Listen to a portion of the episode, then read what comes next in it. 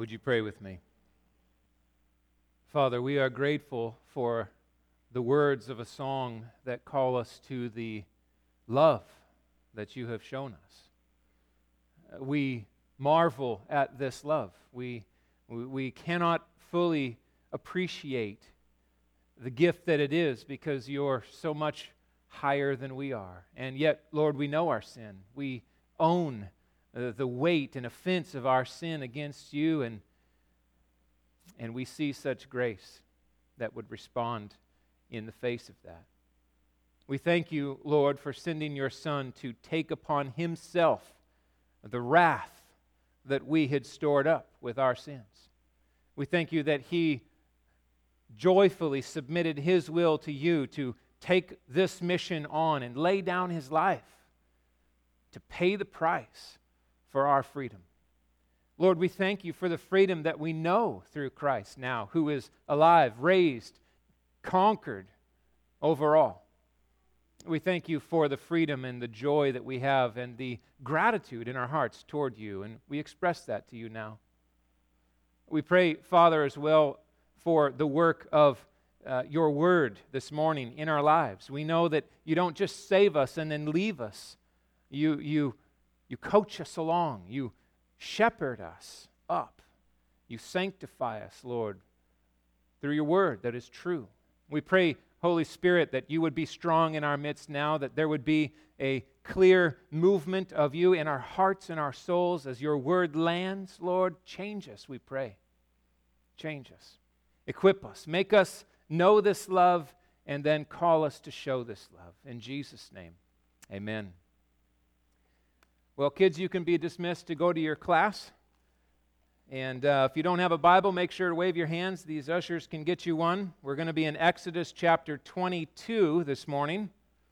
Actually, we're picking up in verse 16 because we covered verses 1 through 15 in one of the Ten Commandments sermons. And uh, that portion of Scripture is dealing with property and how to treat others' property. And uh, last week we covered this first section of the civil or uh, case law as it's understood. And uh, it was a people set apart, part one. This is part two of that. We're going to continue to journey through all of these different laws that God has given. The men's study on Wednesday night is moving through a book titled The Hole in Our Holiness. And uh, the chapter that we covered together this past week related so perfectly with this, this place that we're at in the book of Exodus. I, I felt like it would be helpful to give kind of a, a big picture understanding of this concept of, of God's law. And how does it relate?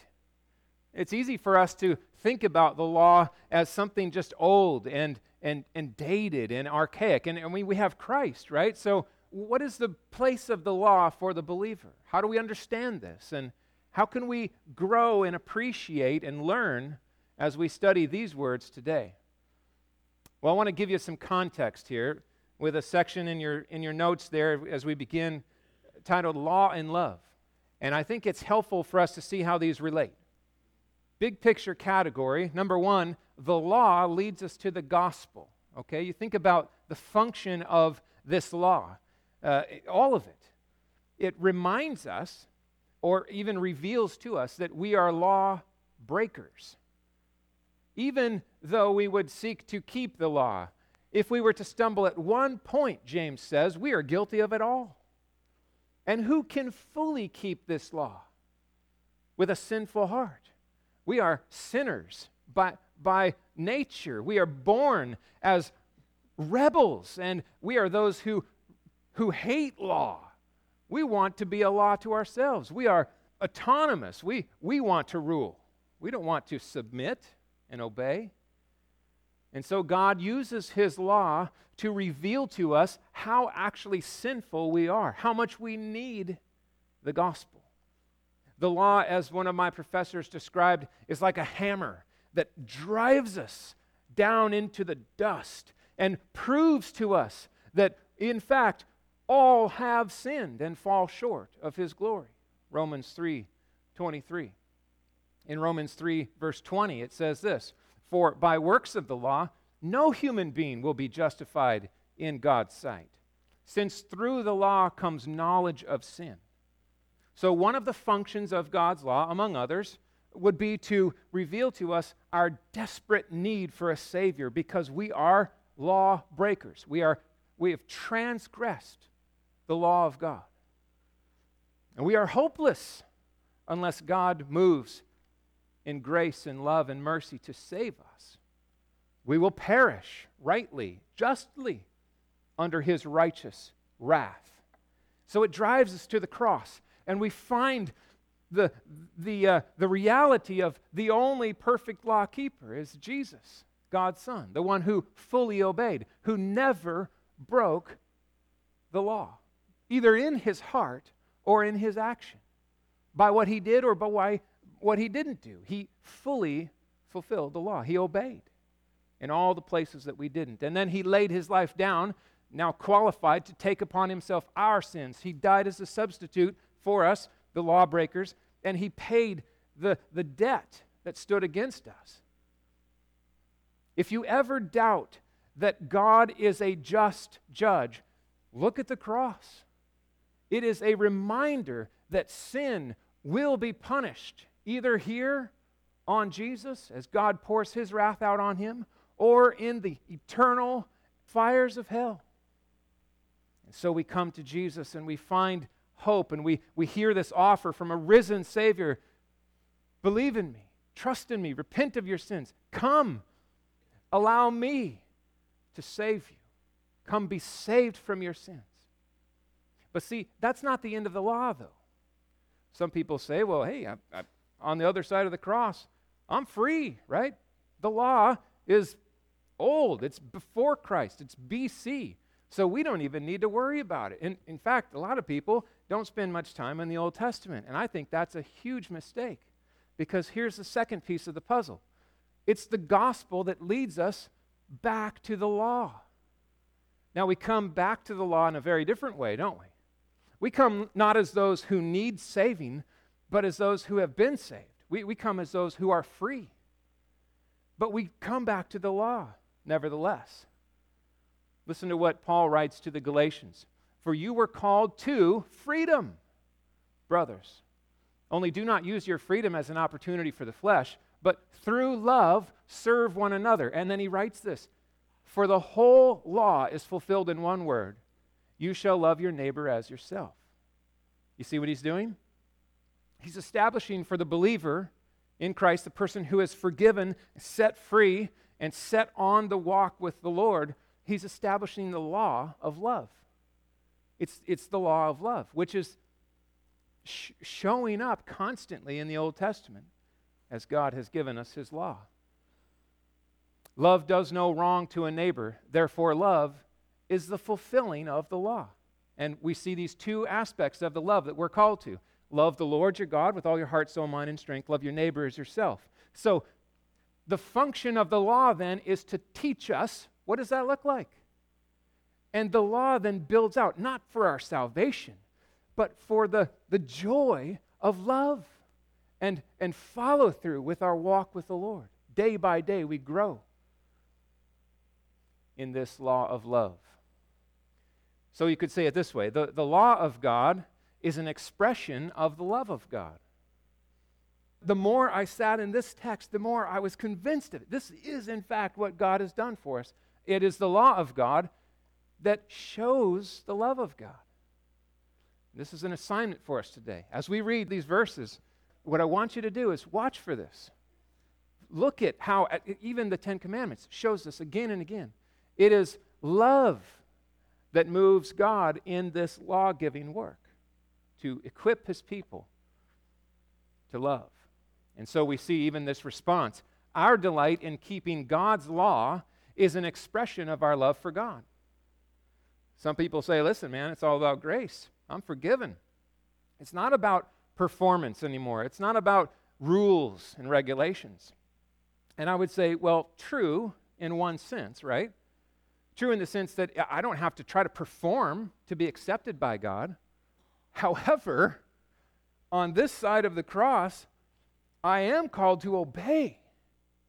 Right? He, he's, he's set me free to what? To serve and obey. To, I've been set free to, uh, to be a slave of God, as we landed last week. A happy, joyful, submitted, and obedient slave of the Lord, not slave of sin. Jesus said it this way. I don't think this could be said more explicitly to the believer. This is what Jesus calls us to. If you love me, you will keep my commandments. You see the connection that he's making? It's love and law. They go hand in hand in the life of the believer. So, for a person who says, Listen, I love Jesus, I just don't care at all what the Bible says I'm supposed to do. Jesus might say to that person, You don't actually love me then. Because the person that loves me wants me to be their Lord. They want to live for me. They want to submit their will and do my will. They want to obey. And so this is so important because salvation happens in a moment and sets off this, this work of sanctification for us. And it's that work that we live in the Christian life day after day. So it's important to see this. It is not the law that saves us. The law drives us to the gospel where we are saved by faith, all of grace, right? And then set on the path of obedience to the law. Now, when thinking about the law, we have to think in the different categories as we've been discussing. There's the moral law, which we've studied a lot with the Ten Commandments. Uh, but here we have case law or civil law, and it's given to a nation, to the Israelites. And so, in that sense, uh, we are not under this the civil law. We are Americans. We, we are under the, the law of our nation. And so we operate differently. But I don't think that we should just write off these verses. There's a lot to be learned about God and about the law of love as we study through these verses. So, this is my assignment for us all together.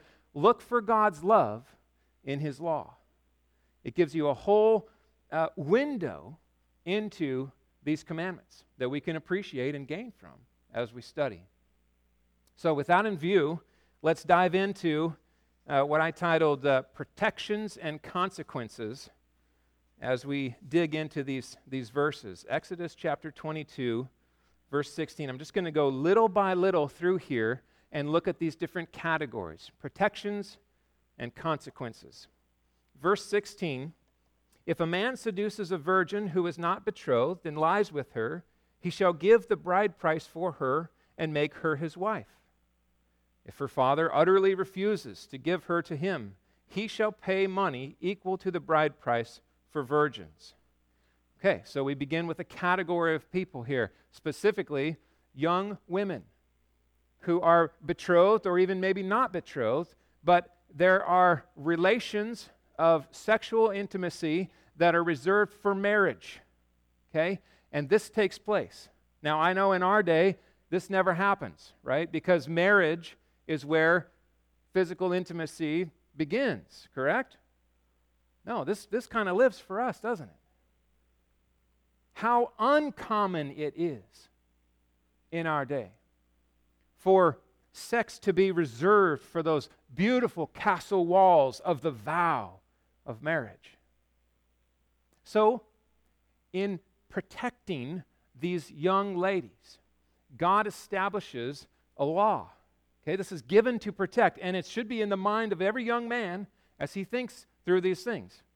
If in fact I violate the law of God and I don't live in the vow, but I do engage sexually with this young woman, there are consequences that are very real. I am required then to pay the bride price for her, and if uh, the situation is correct, marry her. Now, this doesn't require marriage, and sometimes I don't think it's wise. I think there's some really terrible situations that can come out of that. However, there is a consequence in this setting for that kind of behavior. The consequence is this the bride price. Now, before we skip over this, the bride price is the equivalent of one year of work in this day. This is, this is a significant amount of money. And you are to pay this to this woman, even if her dad refuses to give her to you. So, what does it do? Well, it engages your thought process a little bit on the front end. And you start saying, Okay, am I willing to run the risk? Or should I just follow God's way, which is the better way? God gives protection for virgins. Number 2, verse 18 You shall not per- permit a sorceress to live. God takes very seriously those who would practice black magic or satanic rituals or lead people astray into dark forces and power. One thing just to be reminded of this stuff is real. Okay? Satan is real. Now, his power is only allowed by the sovereign hand of God. He is a dog on the leash in the hand of God. He is not a rival, he is not uh, the yin in God's yang. God allows Satan room to run in this only by sovereign decree. And at the point that he says, enough, Satan will be thrown into the lake of fire. But we are not to play games with satanic power or these dark forces. So those who practice sorcery are given the death penalty. That also kind of has a, you know, a thought process. If I'm going to do this, I might die. Maybe I shouldn't. Right? You see it function. Sober reminders. Verse 19 Whoever lies with an animal shall be put to death. This shows up a number of different times, both in Leviticus and Deuteronomy. In fact, in one of the Leviticus passages, it says not only the person, but the animal is also to be put to death. This is bestiality. It is gross, it is abhorrent, and it is unacceptable to God.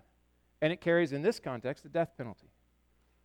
As hard as it is to conceive that this could happen, it does.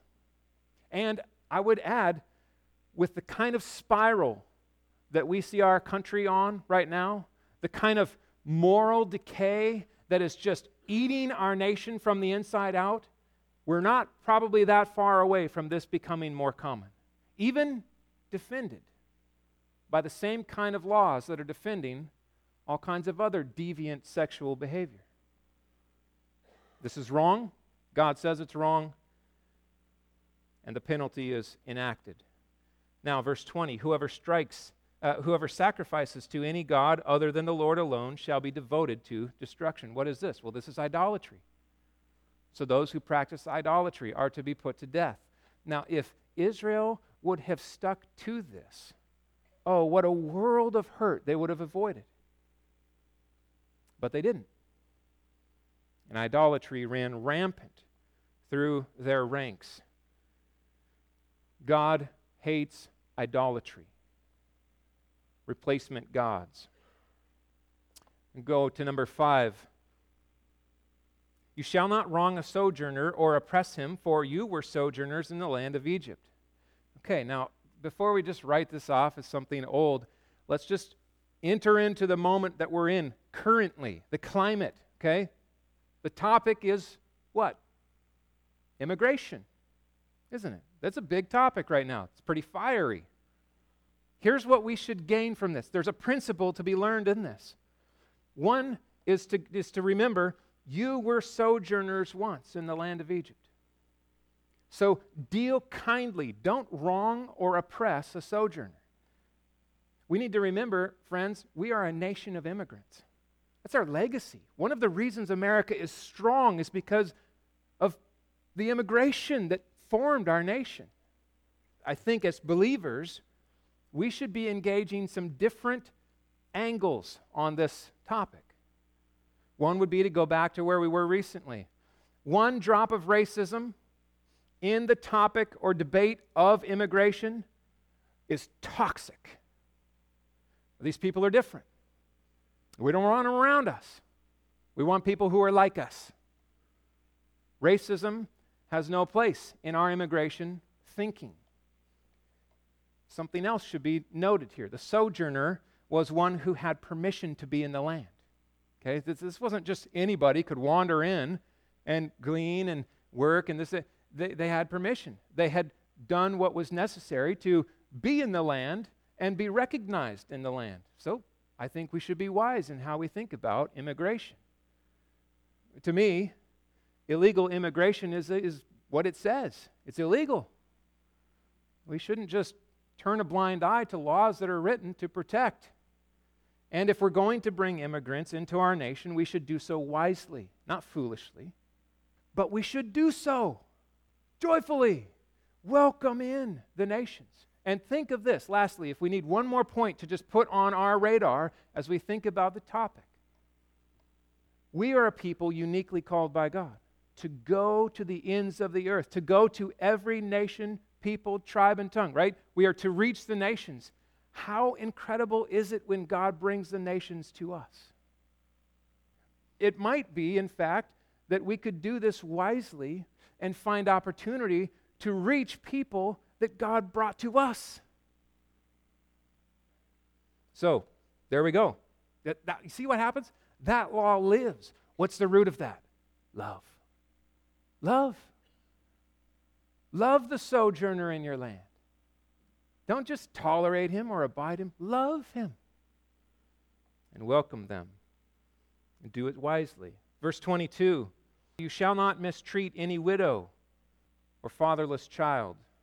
If you do mistreat them and they cry out to me, I shall surely hear their cry, and my wrath will burn, and I will kill you with the sword, and your wives shall become widows, and your children fatherless. That God said that. Okay? He said that. So, widows specifically. In this time, those who were impoverished, more likely because uh, their husbands who work to provide and protect are gone. And they are relegated now to the gleaning work or to maybe some, some lower rank work, but they're many times in, in poverty. In fact, even in the early church, we see that the early church had a tremendous ministry to the widows in that area during the challenge of poverty that was in Jerusalem. God has a special place in his heart for those in that situation. And then you go to the fatherless and you think about this. Similarly, poverty, most likely, uh, struggling to survive in an agrarian society, having to work, having to do things that uh, uh, other kids maybe don't because their dad is there and he's working and providing. Who's going to protect these children? Who's watching out for them? The answer is the Father. The Father is. He is, he is their father, and he is their guardian, he is their protector. And if their cry reaches his ears, death is on the line. Takes it very seriously. Next month, we're going to be bringing you up to speed uh, with another ministry that we've supported for many years New Hope Uganda. This is their mission to bring the fatherhood of God to the fatherless. And they've been in uh, Uganda there for, is it 35 years? Or, I mean, coming up on 40 years of ministry, caring for orphans, the fatherless. Was able to go with Joel a number of years ago, and then we took a team a number of years ago. This coming next year, my family, we're going to go together and we're going to go to New Hope and we're going to serve and, and just be with them and encourage them bringing the fatherhood of God to the fatherless. Here's one thought that struck me Jesus was fatherless, and his mother a widow. He knows. He knows what this is like. Jesus' father died at a relatively young age. I mean, we don't know exactly when he died, but he was not on the scene. And, and in that role, then Jesus took on the primary protecting and providing role, such that when he was on the cross, he looked to the Apostle John and he said, John, behold your mother. Right? He handed off that work. Care for my mom, as I have been doing over these years. So, Jesus Christ has a special place in his heart for the orphan, the fatherless, for the widow. So should we. The poor if you lend money to any of my people with you who is poor, you shall not be like the money lender to him, and you shall not exact interest from him. If you ever take your neighbor's cloak in a pledge, and uh, you shall return it to him before the sun goes down, for that is his only covering, and it is his cloak for his body. In what else shall he sleep?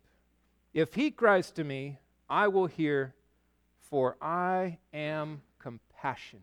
Oh, beautiful love, in law. You see what happened to me? I'm, I'm studying these laws and I'm like, Lord, you're so good. You're so loving. You call us to this because that's who you are.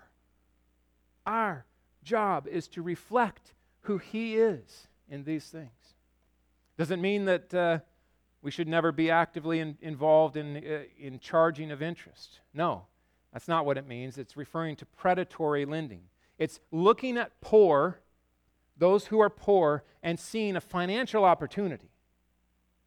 So this would cover the gamut from everything from uh, gambling and casinos to the prosperity gospel. That would come and see poor with a, a false gospel of get rich and use Jesus to that end.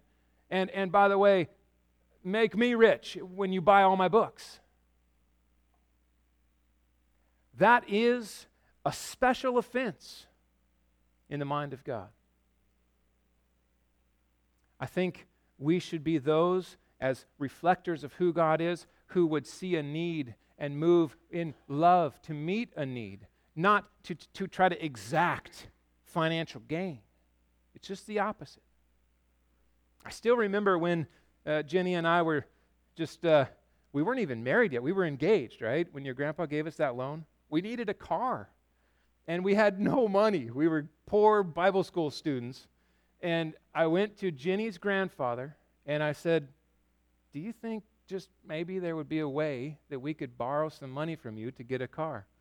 He gave us that money interest free with the agreement that we would work to pay it back in a certain amount of time. Well, we were delighted by that. And we did pay it back sooner than he asked. That's a great example of it. He could have come and said, Hey, make a buck on this. I'll charge you guys some interest and pocket a little because that $5,000, well, that means more to me than you do. That's not what he did. We should be a people who meet that, to see that opportunity to bless not to exact money. It lands on love. It just shows this love. I am compassionate, God says. And so are you to be with those who you interact with. Now, the next section here, respecting and reflecting God. Let's continue on. You shall not revile God nor curse a ruler of your people. Just pause there for a second. That's. Uh, not always easy. Okay? Maybe the first part's don't revile God. The second part is don't curse a ruler of your people. That is comprehensive. That means of our people. That, that's any ruler. What does this mean? It means that God is sovereign. There is no ruler that is put in place except by the sovereign and ordaining hand of God. Doesn't mean that he puts him in place uh, because he thinks he's the best at what he's going to do. There can be a million reasons that God puts a ruler in place. History would show many have ruled, many have been horrible rulers. But of all of them, this would find a home. Do not curse the ruler of your people. Why? Because in cursing the ruler, you are indirectly cursing the God who is over him, the sovereign God who put him in place. Sometimes we should be convicted. I personally find myself watching the news and mumbling a little bit. I can't believe I just heard that on the news from a leader in my country. And yet, I am called, I, I can disagree, right? But I am to do so with respect because ultimately God is sovereign. Do not curse a ruler of your people. And so we're called to honor. Verse 29 You shall not delay to offer from the fullness of your harvest and from the outflow of your presses. The firstborn of your sons you shall give to me. You shall do the same with your oxen and with your sheep. Seven days it shall be with its mother, and on the eighth day you shall give it to me. You shall be consecrated to me. Therefore, you shall not eat the flesh that is torn by the beast in the field. You shall throw it to the dogs. Generosity, holiness. These things are to define God's people. Don't hold back from the first fruits, from the best of what I give you. God says, I give you that to bless you, but remember, I own all of it. The first fruits, uh, when we bring that sacrifice, that best sacrifice, that first gift, we are preaching a sermon to our hearts, reminding ourselves, in fact, this is not my own. This is all God's. I am a steward, and I am to give generously, to see it as a way to leverage His work, His purpose in my life. What do you have that you have not been given? That includes our family, that includes our, uh, our, our property, our animals, even the roadkill. Look at this. Don't eat the flesh torn by the beast of the field or hit by a car as you're driving down the road. So, men, if you're wondering what to feed your dog, it's biblical. Roadkill. Right there. It's I mean it says feed them roadkill. Right? Throw it to the dogs. What, what's he saying? He's saying, You are consecrated to me. The things that you eat matter. You are not to be a roadkill eating people. You are not to be a, oh, I just wandered across, found this festering animal on the side of the road. It's okay for me. No. You are holy, set apart. Maybe in the other nations that's normal, but you're my people. You are to be set apart. Throw it to the dog. Consecrated and holy. Let's go on.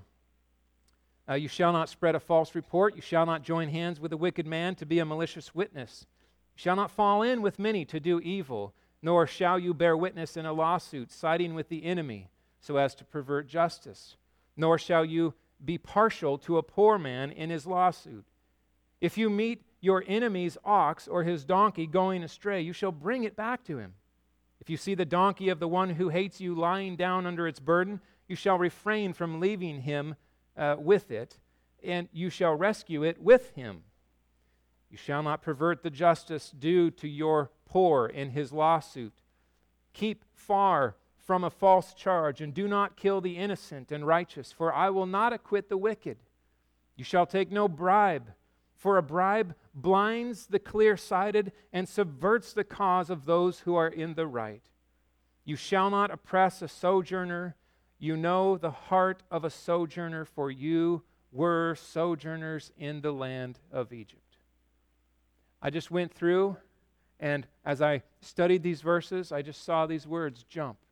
We are to be truthful. We are to show impartiality. We are to be a people of grace, a people who uphold justice, not who promote bribes or the perversion of justice. We are to show mercy. We are to be righteous and we are to be those who have compassion. This is part of what it looks like to be the people of God. Is that we, in our interactions with one another, in our interactions with those around us, would shine like stars who stand out in the dark. When everyone else that works laughs at that joke, you don't. Because you love when everyone else comes together and they rally around to take someone down, to shred their character. You say, No, hold on a second. Let's get to the heart of the matter. What's true? Because truth matters. What's right here? Because righteousness matters. We are increasingly seeing a culture that is so quick to presume guilt. We should be a people who are careful to criminalize or vilify. Sometimes when you're on the outside, you don't know all the facts. God is just. And He doesn't vote by popularity or cultural sway. He cares about truth. What is and what isn't. Truth and justice are to matter to God's people. It's the law of love it pushes us back to love. Who is this God that gives these laws? He is a God of love. And He calls us to be a people of love. The New Testament just explodes that out. Love your enemy. Do good to those who persecute you. But it's not void in the Old Testament. If your enemy's ox is laying under a burden and he's stuck under a tree, go help him out. You see? It's not like Jesus was just inventing out of nowhere. He was drawing the same love and building it out. Now, the last section here to look at a time to work, rest, and celebrate. For six years you shall sow your land and gather in its yield. But the seventh year you shall let it rest and lie fallow, that the poor of your people may eat, and what they leave the beasts of the field may eat. You shall do likewise with your vineyard and with your olive orchard. Six days you shall do your work but on the seventh day you shall rest, that your ox and your donkey may have rest, and the son of your servant woman and the alien may be refreshed. Pay attention to all that I have said to you, and make no mention of the names of other gods, nor let it be heard on your lips. It's an interesting thing to see how this cycles back around. The Lord builds this out now. And you see this sabbatical year set in place. Now, what's amazing is we're still in the desert. We're, we're, we're in the wilderness here. There's no, no one's working land. They don't have any land to work. All of these, these laws uh, point to a certain future. That's pretty encouraging if you're a people wandering in the desert. They talk about a time in which you will be in a promised land that will yield just incredible abundance. And this is how you are to live when you do that seven or for six years labor till plant harvest but the seventh year is a sabbatical year. It's a year where you take a break and you don't do the work that you've done those previous six years. In a sense this is like taking the seventh day rest and multiplying it by 365 if if you're struggling with the sabbath day rest you're going to go crazy in the sabbatical year, that seventh year. The amount of trust it required to believe that in the sixth year your harvest would bring in enough to sustain you through an entire year of not cultivating and harvesting. That's incredible. A sabbatical year of, of what do you do? You're a farmer. Okay, you have an entire year. Think of the family dynamic for this. Think of the joy of worship, the journey with the Lord. All kinds of things would be available for your time in this seventh year where the land lies fallow. And the poor, they get to come and, and not just glean from the edges of the field, they get the whole field now. Whatever comes up, volunteer. I pulled a carrot up over beside our house, and apparently the guy who lived at our house loved carrots because they're popping up everywhere. Think of the poor. And then the animals, they come in too. They get a break. What does it say of God? It says they're also his creation. He cares about the animals. He, it matters that these animals have a rest, even a year. The focal point here is that the poor be fed, but there's so many benefits to this. One thing it's just calling to our mind is that there is a balance, a rhythm that God has created us to operate and live within. For those of you who have a hard time just stopping your labor, this might meet you there. There's a time to, to just rest. There's a time to just not be so busy, not see on the move, constantly doing this, constantly doing.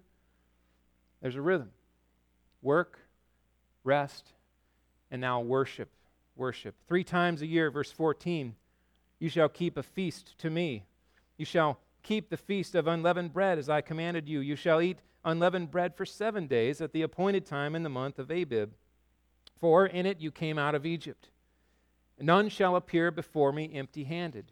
You shall keep the feast of harvest, of the firstfruits of your labor, of what you sow in the field. You shall keep the feast of ingathering at the end of the year when you gather in from the field uh, the fruit of your labor. Three times in the year shall all your males appear before the Lord God. This is pretty incredible. Now, the ladies could come as well, and sometimes they would, uh, so many times the, the family would journey together to Jerusalem to celebrate these things in years uh, ahead. Three feasts are given. Look at the, the, the rhythm of this, the routine. Every year, this was commanded. It means they're not working.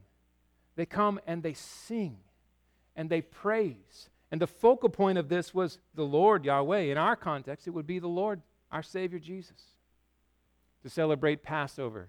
And then weeks later, seven weeks later, 49 days, or in the New Testament, Pentecost, right? 50 days from the, fin- uh, the, the day after Passover finishes, is the Feast of Harvest that we celebrate.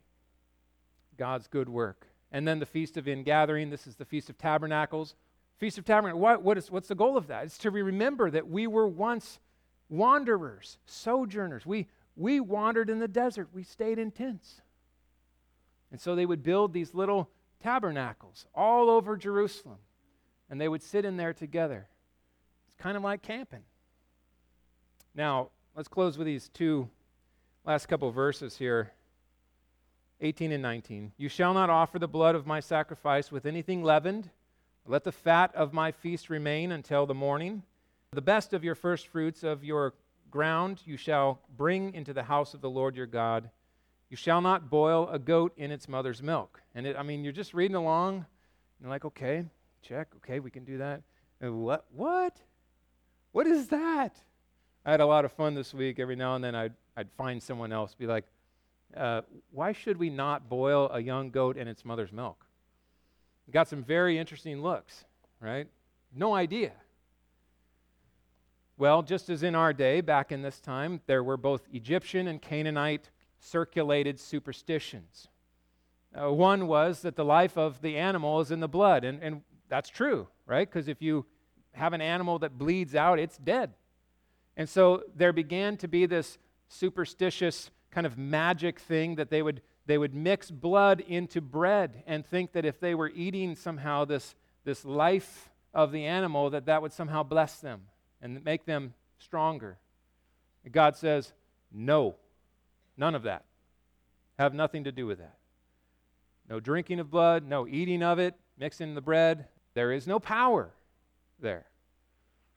Some were saying, well, let's take some of the fat and, uh, and we'll, we'll put it around the manna and we'll try to make, make this manna, preserve it so that we can keep it. And that obviously has been commanded already. That's not cool. Don't do that. That's against the law. You're not to try to preserve this. And then this goat, this poor young goat, a mother's milk is given not to kill. The purpose of the milk is given to nurture. And so, aside from it just being cruel, the superstition here was that if you take a young goat, boil it in its mother's milk, that you would make this soup, this goat broth, and then you could take it and, and sprinkle it on your fields, and it would make your fields produce even more the next year. Not because there was any fertilizer happening, it was all superstition. If you kill a goat in a substance that's supposed to give it life and instead takes its life, then the gods somehow will bless. God says, My people are to have nothing to do with silly superstitions.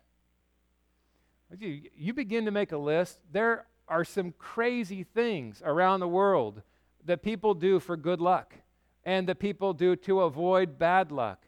Categorically, luck doesn't exist. God does. Okay? There's no karma, there's no luck, it's nothing. So your rabbit's foot, trash it. You can knock on all the wood you want. It doesn't make a hill of beans a difference to the, to the Lord, who is. You can kiss the Blarney stone. If you're Irish, I got a little Irish in me. Have no desire to kiss a stone that's been kissed by millions of people. That's disgusting. Little OCD on that. When you're playing Yahtzee with your family, you don't actually have to blow on the dice to get a Yahtzee believe it or not. It's silly things like this that, that catch on. You watch these crab fishermen up there in Alaska, they have all these rituals that they have to do. To, they somehow think that if they do them, they're going to catch more crab. And God is up there looking down saying, Are you kidding me? Who puts the crab in your tank? I do. I do. We do not manipulate the God who is, we worship him. So, our response this morning come back to our theme that we began with the love of God. It is the love of God that drives us to our knees at the foot of the cross to show us his provision of a Savior who can save us from our sins. It is the love of God that drives us from the gospel back to the law of love to shine and show his love to a lost and dying world. It's his love that functions in his law. Let's pray. Father, we're grateful that you have led us so lovingly through your law to the realization that we are hopelessly sinful, that we cannot please you, that left to ourselves, we will perish under your wrath and in our sin. We thank you for opening our eyes to the, the seriousness of our offense against you and then showing us the face of Jesus, our Savior and Lord. We thank you for the provision of grace and mercy for the satisfying of justice that was given in Jesus taking upon himself our sin and paying the price for your wrath. We thank you that the grave is empty and that we in Jesus Christ can be forgiven and set on the path of life to serve and obey you. Lord, there is no greater joy than this. We thank you for the law that teaches us who you are and calls us to be more like you. Make it true, O God, of us. More and more we pray. In Jesus' name, amen.